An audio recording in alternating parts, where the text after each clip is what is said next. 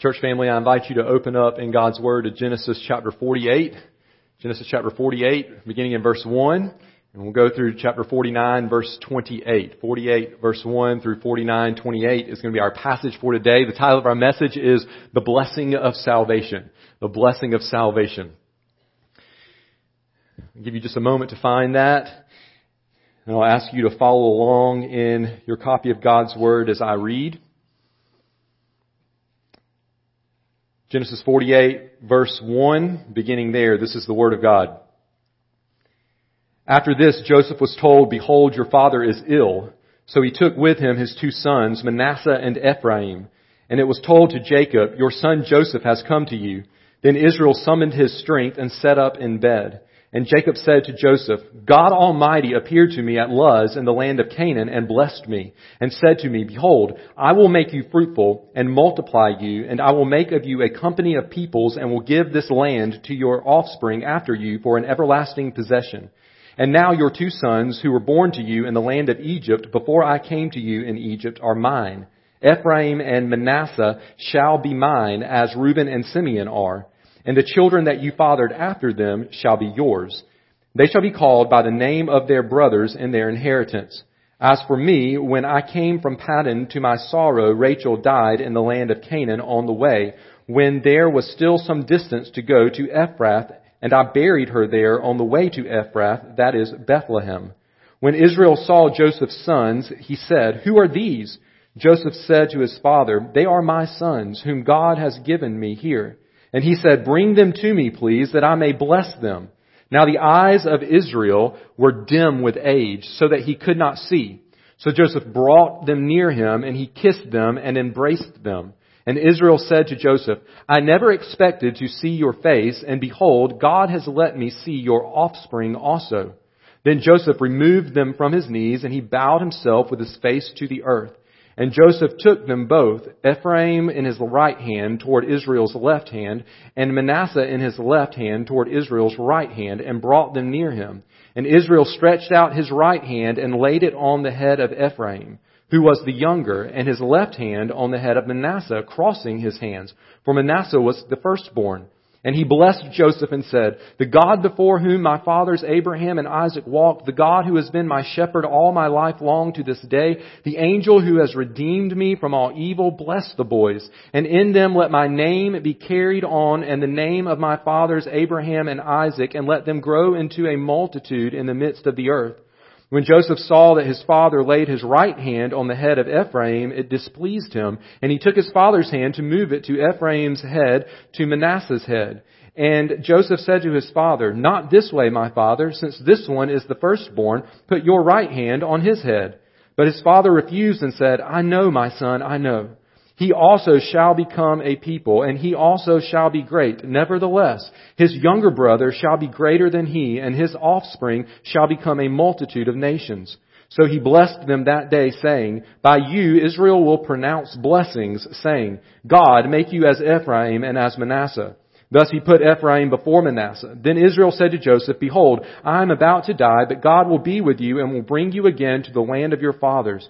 Moreover, I have given to you, rather than to your brothers, one mountain slope that I took from the hand of the Amorites with my sword and with my bow.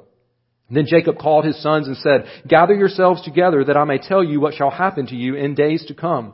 Assemble and listen, O sons of Jacob. Listen to Israel your father. Reuben, you are my firstborn, my might, and the firstfruits of my strength, preeminent in dignity and preeminent in power. Unstable as water, you shall not have preeminence, because you went up to your father's bed. Then you defiled it. He went up to my couch. Simeon and Levi are brothers. Weapons of violence are their swords. Let my soul come not into their counsel. O my glory, be not joined to their company. For in their anger they killed men, and in their willfulness they hamstrung oxen. Cursed be their anger, for it is fierce, and their wrath, for it is cruel. I will divide them in Jacob and scatter them in Israel. Judah, your brothers shall praise you. Your hand shall be on the neck of your enemies. Your father's son shall bow down before you. Judah is a lion's cub. From the prey, my son, you have gone up. He stooped down. He crouched as a lion and as a lioness. Who dares rouse him? The scepter shall not depart from Judah, nor the ruler's staff from between his feet, until the tribute comes to him, and to him shall be the obedience of the peoples. Binding his foal to the vine, and his donkey's colt to the choice vine. He has washed his garments in wine, and his vesture in the blood of grapes. His eyes are darker than wine, and his teeth whiter than milk. Zebulun shall dwell at the shore of the sea. He shall become a haven for ships, and his border shall be at Sidon. Issachar is a strong donkey crouching between the sheepfolds. He saw that a resting place was good, and that the land was pleasant, so he bowed his shoulder to bear and became a servant at forced labor. Dan shall judge his people as one of the tribes of Israel. Dan shall be a serpent in the way, a viper by the path that bites the horse's heel so that his rider falls backward. I wait for your salvation, O Lord. Raiders shall raid Gad, but he shall raid at their heels. Asher's food shall be rich, and he shall yield royal delicacies. Naphtali is a doe let loose that bears beautiful fawns. Joseph is a fruitful bough, a fruitful bough by a spring. His branches run over the wall. The archers bitterly attacked him, shot at him, and harassed him severely. Yet his bow remained unmoved. His arms were made agile by the hands of the mighty one of Jacob. From there is the shepherd, the stone of Israel, by the God of your father who will help you by the Almighty who will bless you with blessings of heaven above, blessings of the deep that crouches beneath, blessings of the breasts and of the womb. The blessings of your Father are mighty beyond the blessings of my parents up to the bounties of the everlasting hills. May they be on the head of Joseph and on the brow of him who was set apart from his brothers. Benjamin is a ravenous wolf in the morning devouring the prey and at evening dividing the spoil. All these are the twelve tribes of Israel. This is what their father said to them as he blessed them, blessing each with the blessing suitable to him. This is the word of the Lord for his church today. Heavenly Father, give us humble hearts to receive your word. Father, may we tremble at your word, knowing that it is the word of the living God, our creator. Father, may we have eyes to see and ears to hear hearts to receive your word today. In Jesus' name we pray. Amen. The blessing of salvation. We kind of tend to throw around the word bless like baseballs at spring training. You know what I mean? I mean, they're just everywhere. And that's kind of how we tend to throw around the world, the word bless. We say, bless you when someone does what? Sneezes right? I mean, sneezes. We say bless you. We say be blessed as a more spiritual way of simply saying, hope you have a great day, right? We say the blessing before we eat. Hey, somebody say the blessing. I'm hungry. We say, bless your heart. When what we really mean is, you are so dumb and that was a really dumb thing to do. We just say, we, we just say, well, bless your heart, right? Just bless your heart. Perhaps we sometimes use the word bless without actually thinking about it. Maybe a lot of times we use the word bless without actually thinking about it, but God never tosses that word around haphazardly. God uses the word blessed with intentionality and with purpose. Perhaps you noticed today that the title of our message just didn't come out of nowhere. The blessing of salvation. About 15 times in this passage, in these two chapters, we see some form of the word blessed. Sometimes God is doing the blessing directly. Sometimes God is doing the blessing through Jacob. It's Jacob pronouncing the blessing, but we know that God is behind it all. But what we see is that blessing is a very important part of God's plan for His people. Or another way we could say it is that blessing is a very important part of God's promise for His people. We're in these final chapters of the book of Genesis, and when we began these final chapters a couple of weeks ago, I share with you that perhaps one of the most important words um, as we have walked through the book of Genesis is the word promise. Um, not just because we have seen that word, but because Genesis is filled with promises. The book of Genesis, the whole Bible for that matter, is the story of God working to fulfill the promise that He made in Genesis chapter 3 where He promised to send a man born of woman who would destroy the serpent, that deceiver of mankind, the enemy, the foe of God. It is, it was, it still is a promise of salvation. And my hope is that as we close out this book of Genesis, this first book of the Bible, is that we're going to see um, just several big truths regarding the promise of God. And, and, and specifically this promise of salvation. We began these final chapters of Genesis a couple of weeks ago, and we studied um, chapters 46 and 47. And the big truth we learned there regarding the promises of God was this: that God's promise of salvation calls for the faith of His people. Hopefully you kind of remember that from chapter 46 and 47. The, the, pro, God's promise of salvation calls for the faith of His people. That was the big picture truth there. Today as we study chapter 48 verse 1 through chapter 49 verse 28, and the big picture truth that I want us to see is this. God's promise of salvation, church, comes as an undeserved blessing. God's promise of salvation comes as an undeserved blessing.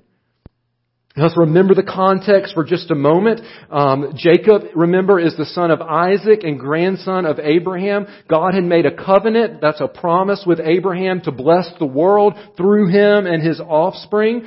He even used specifically that word bless in that covenant in chapter 12. Now Joseph Abraham's great grandson is one of 12 sons of Jacob. Remember, Joseph had been sold into slavery in Egypt.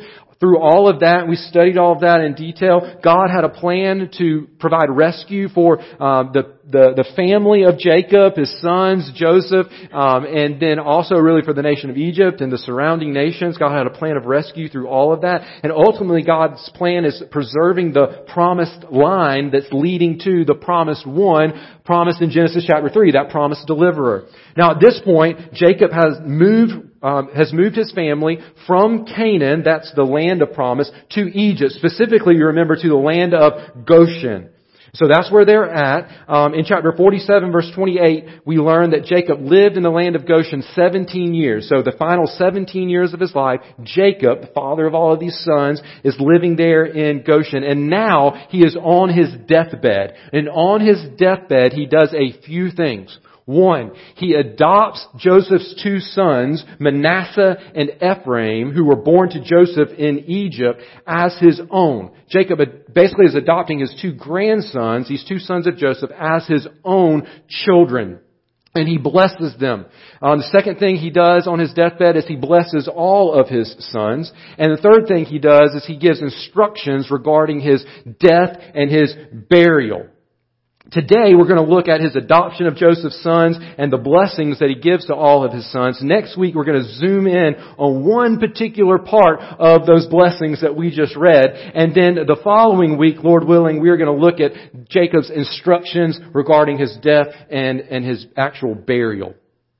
As I said earlier, as Genesis comes to a close, we not only see the theme of God's promises on display, but we also see this theme of blessing on this, on display. And really, this should not surprise us to see this theme of blessing really get, um, get, get shouted out in these final chapters of Genesis, because it's really been a theme all the, all the way, um, through the book of Genesis. If we went all the way back to Genesis chapter 1, Genesis chapter 1, right after God creates the first humans, that first man and woman who we know as Adam and Eve, the, the first thing the text says after they're created is this, and God blessed them. And God blessed them. This word bless is in Genesis chapter 1. And we see it resurface throughout Genesis and then we see it 15 times in, um, in these two chapters which are right here at the end of this book. You see, when we go back to Genesis chapter 1 and we see those words, and God blessed them, we, we realize though that in Genesis chapter 3, we see that God cursed them. God blessed them, said be fruitful and multiply, fill the earth, but then a couple of chapters later, God cursed them. But here's the thing, God's promise of a deliverer then meant that he still had plans to bless them. Even though they were now living under the curse brought in by their sin, God still had plans to bless His image bearer. God had not changed His plans at all. It's just that now, note this, God would have to save them. God would have to save us in order to keep His word of blessing them, in order to keep His word of blessing us. I want to share with you four truths regarding the blessing of salvation today that I pray will lead us, one, to grow in our understanding of the blessing of salvation. We want to keep growing, church, in our understanding of the, the good news of the gospel and the blessing of salvation. Two, I, I, my prayer um, today is that, that we would grow in our humility before God as we consider the undeserved nature of this blessing. It is something that we absolutely do not deserve, this blessing of salvation. And then third, my prayer is that we would celebrate the King through whom these blessings of salvation come. Truth number one is this, church. Salvation blessings are grounded in God's covenantal word. Salvation blessings are grounded in God's covenantal word. Now again, when we say the word covenant, when you see the word covenant in scripture, think promise. Think promise of God to His people. This word of covenant, this word of promise, God's word of covenant is His word of promise. It's Him making a promise. And it is the blessing of God's covenantal word which serves as the foundation for all of the other blessings, all of the other promises we find in this passage and all throughout scripture including the promise of salvation. So Joseph hears that his father is ill. He gets his two uh, sons. He takes them to visit Jacob. Joseph's probably still living there in downtown Egypt, right? He's second in command. But remember, his family's living a little bit away from there in the land of Goshen. So Joseph hears his father's ill. He gets his sons, says, let's go visit your grandfather. Um, he's on his deathbed. Jacob is old. He's sickly. The text tells us he has to summon his strength just to sit up in bed in order to bless Joseph of sons.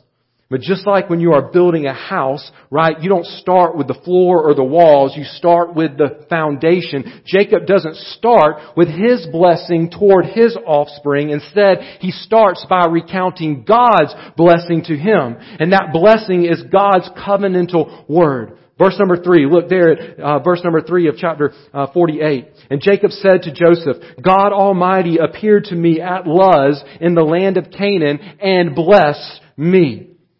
What is Jacob talking about? Well, Jacob is perhaps recalling that event from chapter 28 where there at Luz, which we know as Bethel, Jacob named it Bethel, the house of God, there he had a dream. You remember that dream, right? In the dream there's a ladder that reached from heaven to earth. And the text tells us that God appeared, the Lord appeared to Jacob, and there he blessed him with these covenant promises. Or perhaps uh, uh, Jacob is recalling the event from chapter 35, where over 20 years after that dream at Bethel, Jacob is now returning to the land after that, that stint with his, uh, who became his father-in-law Laban. He's coming back to the land, and he stops at Bethel according to God's instructions. And the text tells us in chapter 35, God appeared to Jacob again when he came from Paddan Aram and blessed him.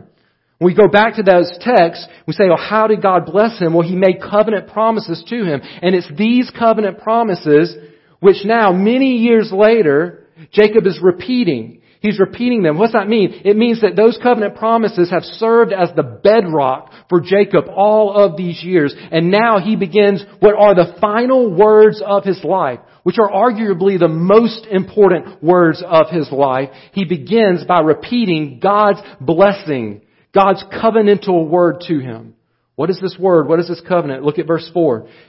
God said to me, Behold, I will make you fruitful and multiply you, and I will make you a company of peoples, and will give this land to your offspring after you for an everlasting possession. Church, we have seen this covenant first made with Abraham in chapter 12, we've seen it repeated over and over and over again throughout the pages of Genesis, and for good reason. It is the Word of God. It is His Word of promise. It is ultimately a word of salvation for God's people. And it is a word, please note this, that has not change. Through the years of Abraham's life and Isaac's life and Jacob's life, we've seen, just think back over our journey through Genesis. Think about the ups and downs, some of the mountains, and then some of the deep, deep valleys in the lives of these individuals. It's been, some, sometimes it's just been all over the place from week to week, from chapter to chapter. But the one thing that has not changed along the way is the covenantal word of God. God has said it and He will do it. Church, the blessing of salvation is grounded upon God's covenantal word. The same is, that was true in Jacob's life is true in our lives as well. Listen, as followers of Jesus, like Jacob, it is God's word that we, to, to use the phrase, hang our hat on right? It's God's word to us that gives us confidence in our salvation. God has promised salvation to everyone who calls upon the Lord Jesus Christ, trusting in Jesus as the Savior and Lord of their lives. God has promised to everyone who has faith in Christ that He will save them. And God will deliver on that promise. Church, our confidence in the blessing of salvation rests not upon ourselves, but upon the unchanging Word of God. Isaiah chapter 40 verse 8 says this, the grass withers, the flower fades, but the Word of our God will stand forever. Jacob believed this about God's Word. This truth served as the basis for the blessings that he gave his sons. It served as the foundation for his hope for the future of his family and of the promises of God being fulfilled. And it, that is God's trustworthy word, serves the grounding, church, for our confidence in our salvation as well. Praise the Lord, church, for God's covenantal word. Praise the Lord for his blessing of salvation. Truth number two is this. Salvation blessings are governed by God's sovereign control. They're grounded in God's covenantal word, and they are governed by God's sovereign control. One of the great truths about our God that we see all throughout Scripture, but that is really on display just in some incredible ways um, in the book of Genesis, is this truth. And we've we've seen it before. Uh, we'll probably talk about it again even before we finish the book of Genesis. But it's the truth of God's sovereignty, and, and, and hopefully you're learning what that word means. Is just put very simply, it's His supreme control over all things. And thankfully, that includes the blessing of salvation. Salvation blessings are governed; they're ruled by God's sovereign control. Now, we saw this truth, if you'll think back for just a moment, um, we saw this truth really clearly at Jacob, who's now on his deathbed, at his, at his birth. Really, even before his birth. Do you remember, kind of take your mind back there, when Rebecca was pregnant with, with Jacob and Jacob's twin brother Esau? Remember, Jacob was born second. They were twins, but, I mean, one has to be born first, right? And so, Esau was born first. He was technically the firstborn. Um, Jacob was technically the second born. But before they were even born, while they were still in the womb, do you remember, God chose Jacob to carry on on the promised salvation blessing rather than Esau.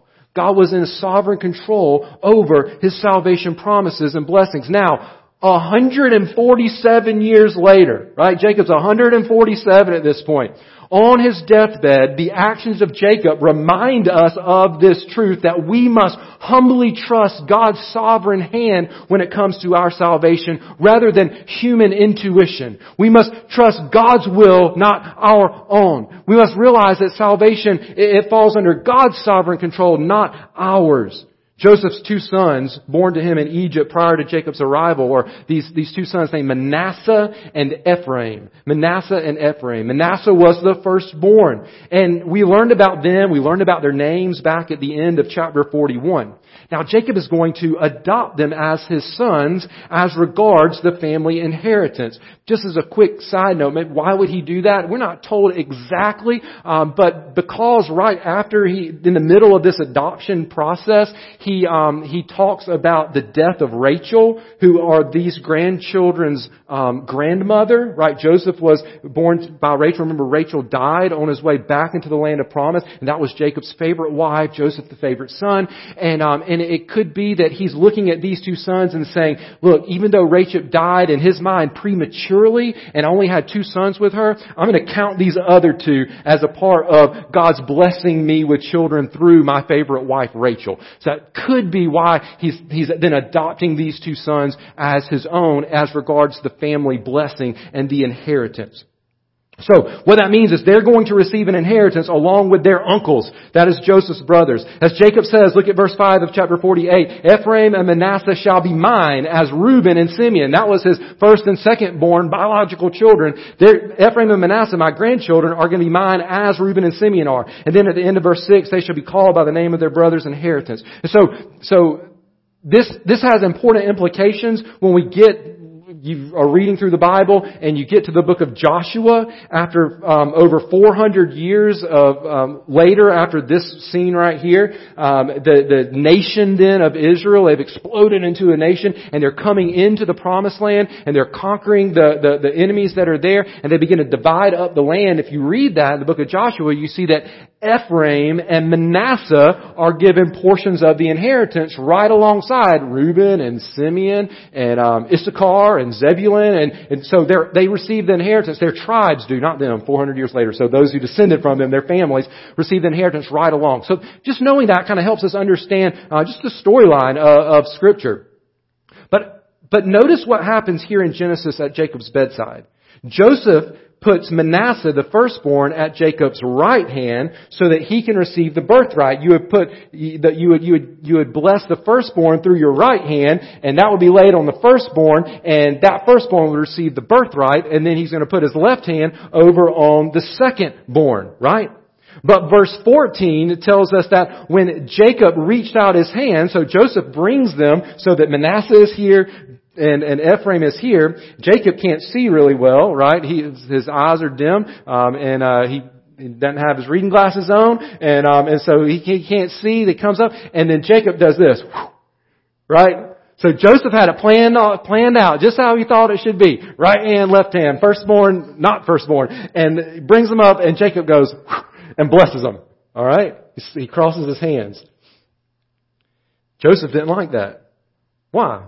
Because he didn't like Ephraim, he liked Manasseh more? No. No. Because it just wasn't right according to human standards. It wasn't right according to the way Joseph would have done it. It's just not the way, this is not the way we do it, right? The right hand goes on the firstborn, and, and the left hand goes on the secondborn. But Jacob assures him in verse 19 that while Manasseh will be blessed, Ephraim will be greater even though he is the second born. And remembering that God is the one ultimately behind these blessings, it's God who is doing this church. It's just a reminder through kind of a weird, interesting, like, why do we need to know that he crossed his hands, right? What, what, what, do we, what do we learn from that? It's just a reminder that God is in control, that God is sovereign over the blessings he gives. And that includes His salvation blessings. And we ought to be thankful for this truth. John chapter 1 verse 12. We read it earlier. But to all who did receive Him, talking about Jesus, who believed in His name, He gave the right to become children of God, who were born not of blood, nor of the will of the flesh. Catch this. Nor, He's talking about our salvation, nor of the will of man, but of God. Paul wrote to the Corinthian church in 1 Corinthians chapter 1 verse 27 through 29, but God chose what is foolish in this world to shame the wise. It's not the way we would do things. Right? It's not the way we would have done it, but this is the way God did it. God chose what is foolish in the world to shame the wise. God chose what is weak in the world to shame the strong. God chose what is low and despised in the world, even things that are not, to bring to nothing things that are, so that no human being might boast in the presence of God. In other words, God does things His way, which is not always the way we might think. Why? So that He gets all the glory. Church, the blessing of salvation should humble us as we grow in our understanding that salvation blessings are under God's sovereign control, not our own. And praise God for that. Praise God for this truth. Because listen, if salvation blessings were governed by you or by me or anyone else in this world, I just put it real simply, we would mess it up completely. There wouldn't be much blessing or saving if it were left in our hands. Praise the Lord, church, for His sovereign control. Praise the Lord, church, for His blessings of salvation. Truth number three we see in this passage. is this. Salvation blessings are dependent upon God's powerful grace. Salvation blessings are dependent upon God's powerful grace.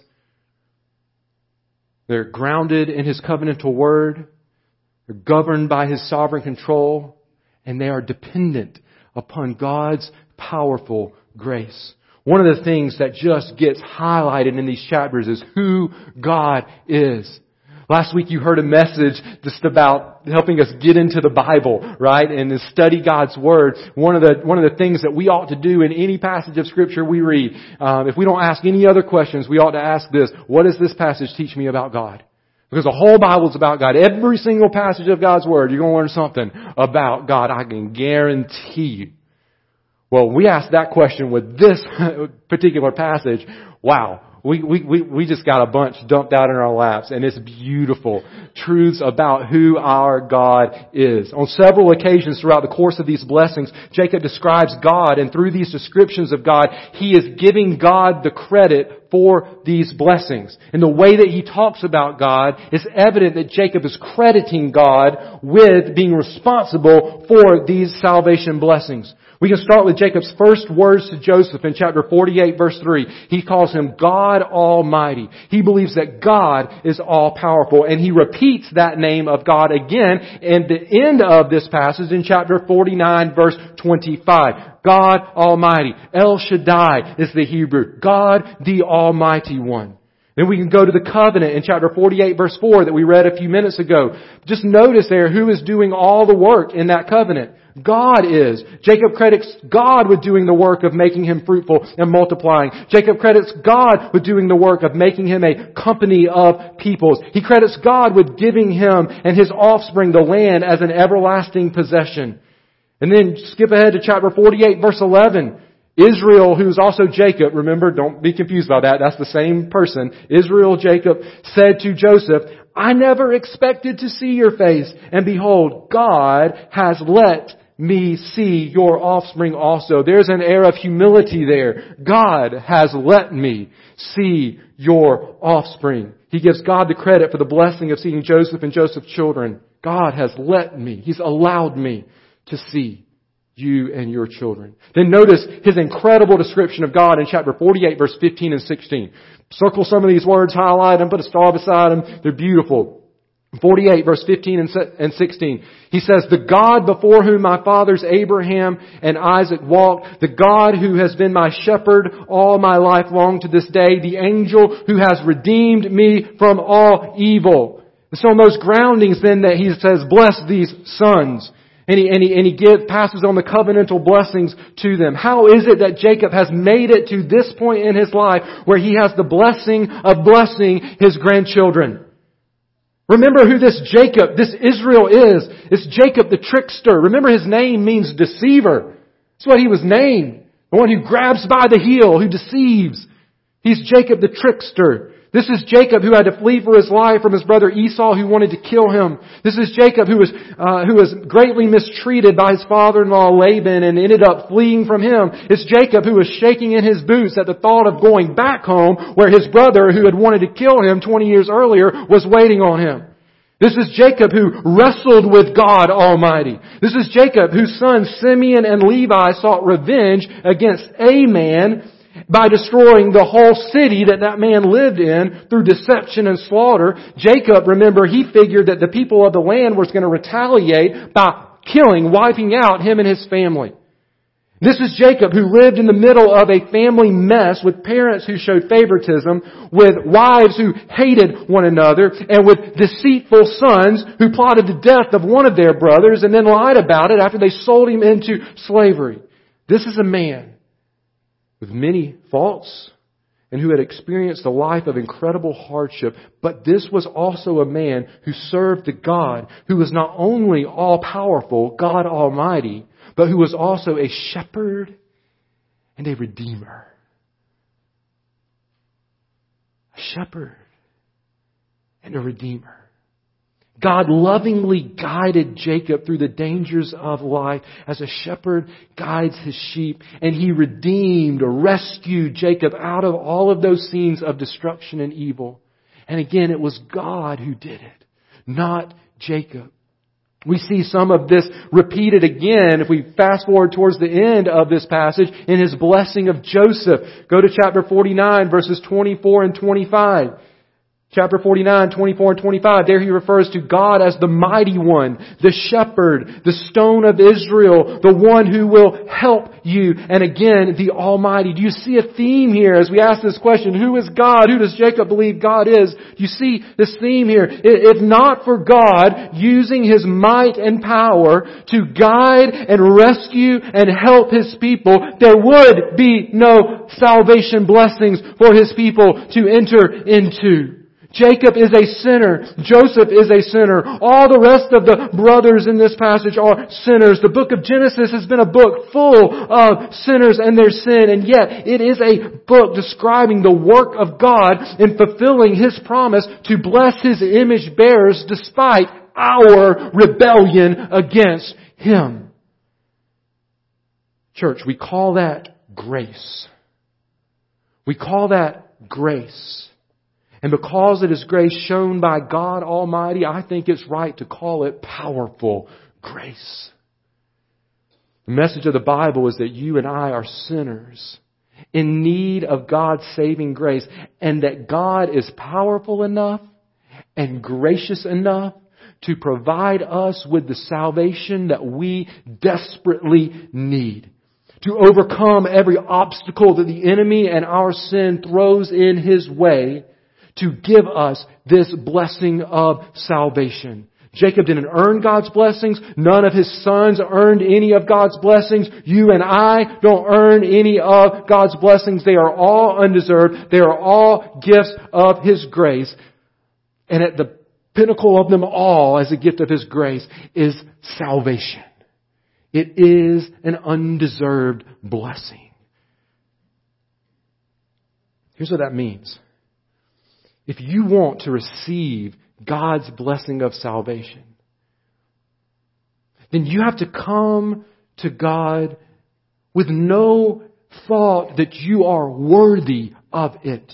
You must come, think about it this way, you must come as a homeless beggar asking for a mansion. How, do, how does that happen? What is the attitude when a homeless beggar comes asking for a mansion? It means you come in complete dependence upon the powerful grace of the giver of that gift. Holding nothing in your hands, depending entirely upon the love and the mercy and the grace of the one who has that gift that you desperately need. The giver is God Almighty. The gift is His blessing of salvation. He has the power to save and He has the grace to reach down to guide simple hearts with His shepherding hand into His rescuing hand. Praise the Lord, church, for His powerful grace. Praise the Lord for His blessing of salvation. But the question remains, how will God make good on this promised blessing of salvation? How will he fulfill his covenantal word and exercise his sovereign control in order to, to, display his powerful grace in a way that results in sinners being rescued, being saved from their sin? A clue to that, to the answer is found in Genesis chapter 49 and it leads us to our final truth today and it's this church. Salvation blessings are accomplished through God's promised King. Salvation blessings are accomplished through God's promised king. In chapter 49, Jacob gathers all his sons to his bedside and he gives them their blessing. Now, on one level, not all of them receive what we would call blessings. In fact, some of them are actually cursed, eh, or at least some of them are maybe not cursed, but are not given a very happy view of their future. However, on another level, because of the blessing given to Judah, and God's faithfulness to His covenant, they are all, in, they all end up being beneficiaries of God's blessing. Now we're not going to wade into the detail of every son's blessing um, here. Um, they're, they're, interesting. In fact, they help us know some things that are kind of kind of come. We see some of these these um, these blessings and kind of prophecies fulfilled as the nation of Israel comes into the promised land. Um, in fact, some of these verses, and you may have even noticed as I was reading and you were following along in your copy of God's Word, maybe there were some very different translations. Some of these verses are really hard to translate out of the Hebrew, and um, biblical scholars even kind of go, "Hey, some of these some of these blessings are they're just a little hard to understand exactly what uh, Jacob was saying um, in these verses. But let me uh, let me highlight just a few things from these verses. First, notice this: Reuben, who is the firstborn, is rejected as the firstborn because of his immoral behavior with Jacob's concubine. And we read about that back in chapter 35 verse 22. So if you want to jot that down, you can go remind yourself of that. Genesis 35 verse 22. If we skip ahead to 1 Chronicles chapter 5 verse 1 and 2, we learn that Joseph took Reuben's place in receiving the birthright. So Reuben the firstborn, he gets demoted from receiving the first from the place of first, of being firstborn because of um, something bad that he did and we, we read about that back in chapter 35 verse 22. So we see that right there. He's called unstable as water. Then you, you skip down to verse 5 and following, you get Simeon and Levi. They're put together and they actually are cursed. Why? Well, the reason seems to be their revenge, if you'll remember back in chapter 34 against the Shechemites, when one of the Shechemites defiled their sister, Dinah, and they took revenge by slaughtering all the men in the city. And so, um, so, uh, uh, because of that, Jacob actually pronounces a curse upon them. Third thing I want to highlight is this. We can tell by the length of the blessings that are given to Judah and Joseph that Judah and Joseph, as we've seen throughout this, these, these chapters in Genesis, kind of rise to the top. They, they receive the majority of the blessings. Joseph is really counted as the firstborn, but then there's Judah. The fourth thing I want you to notice is that Judah's blessing reveals that even though Joseph is Jacob's favorite son, and is given the birthright in place of Simeon, the biggest blessing in terms of long-term impact comes from, and we, we shouldn't be surprised by this because we've seen this building, Judah. The biggest blessing in terms of long-term impact when it comes to the promises of God are given to Judah.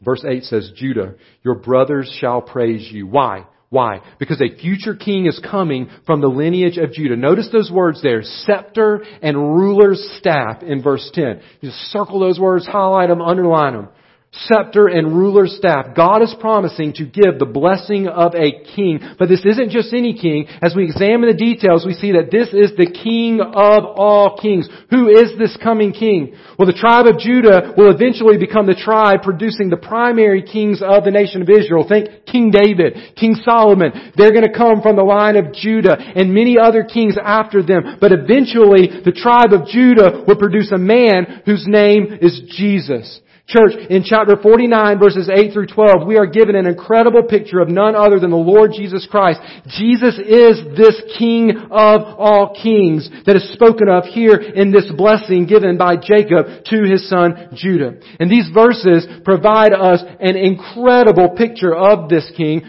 such an incredible picture that I want to save the details of these five verses until next week, Lord willing. Next week I plan for us to dive into the details of verses 8 9, 10, 11, and 12 of Genesis chapter 49.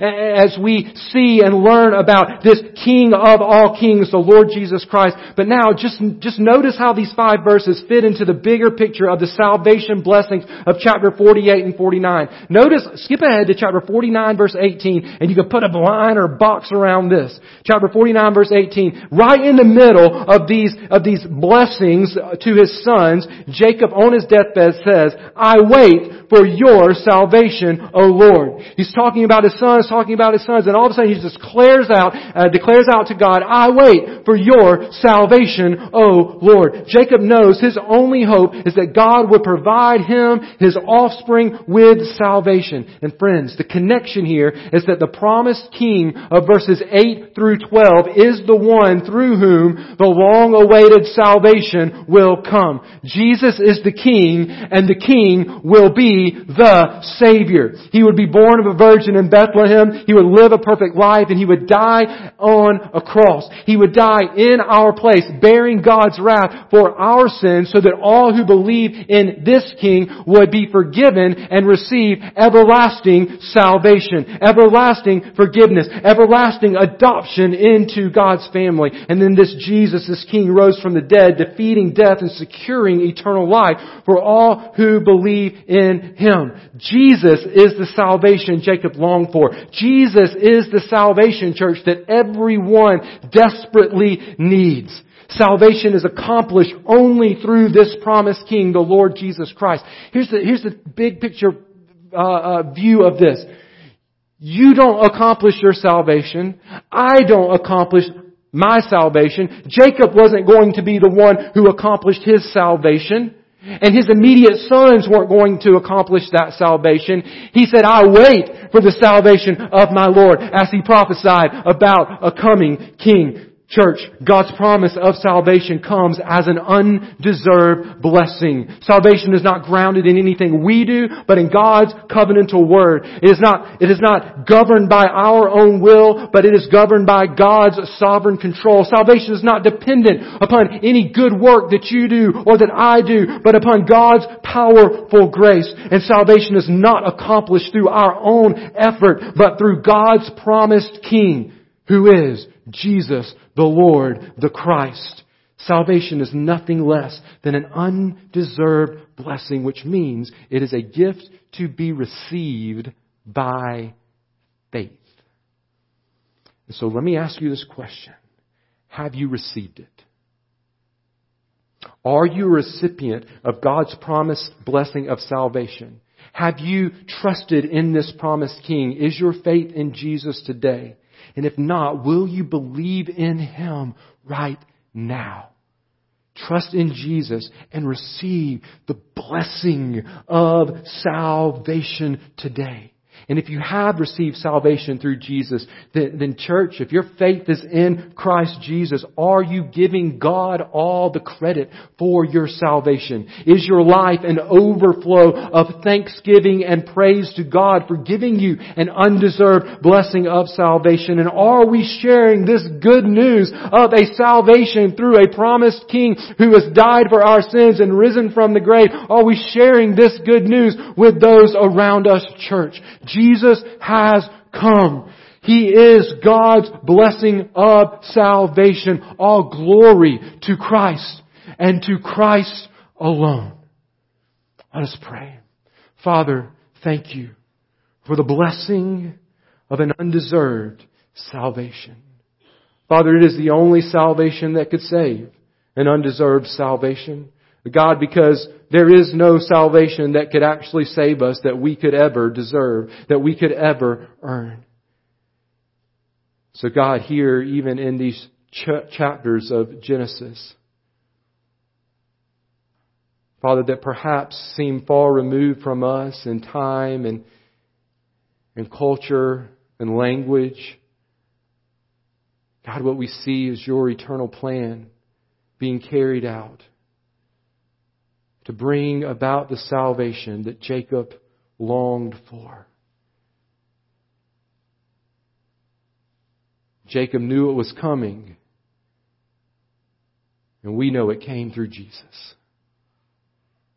So, Father, if there's anyone here who has not believed in Jesus, Lord, I pray that right now they would ask you to save them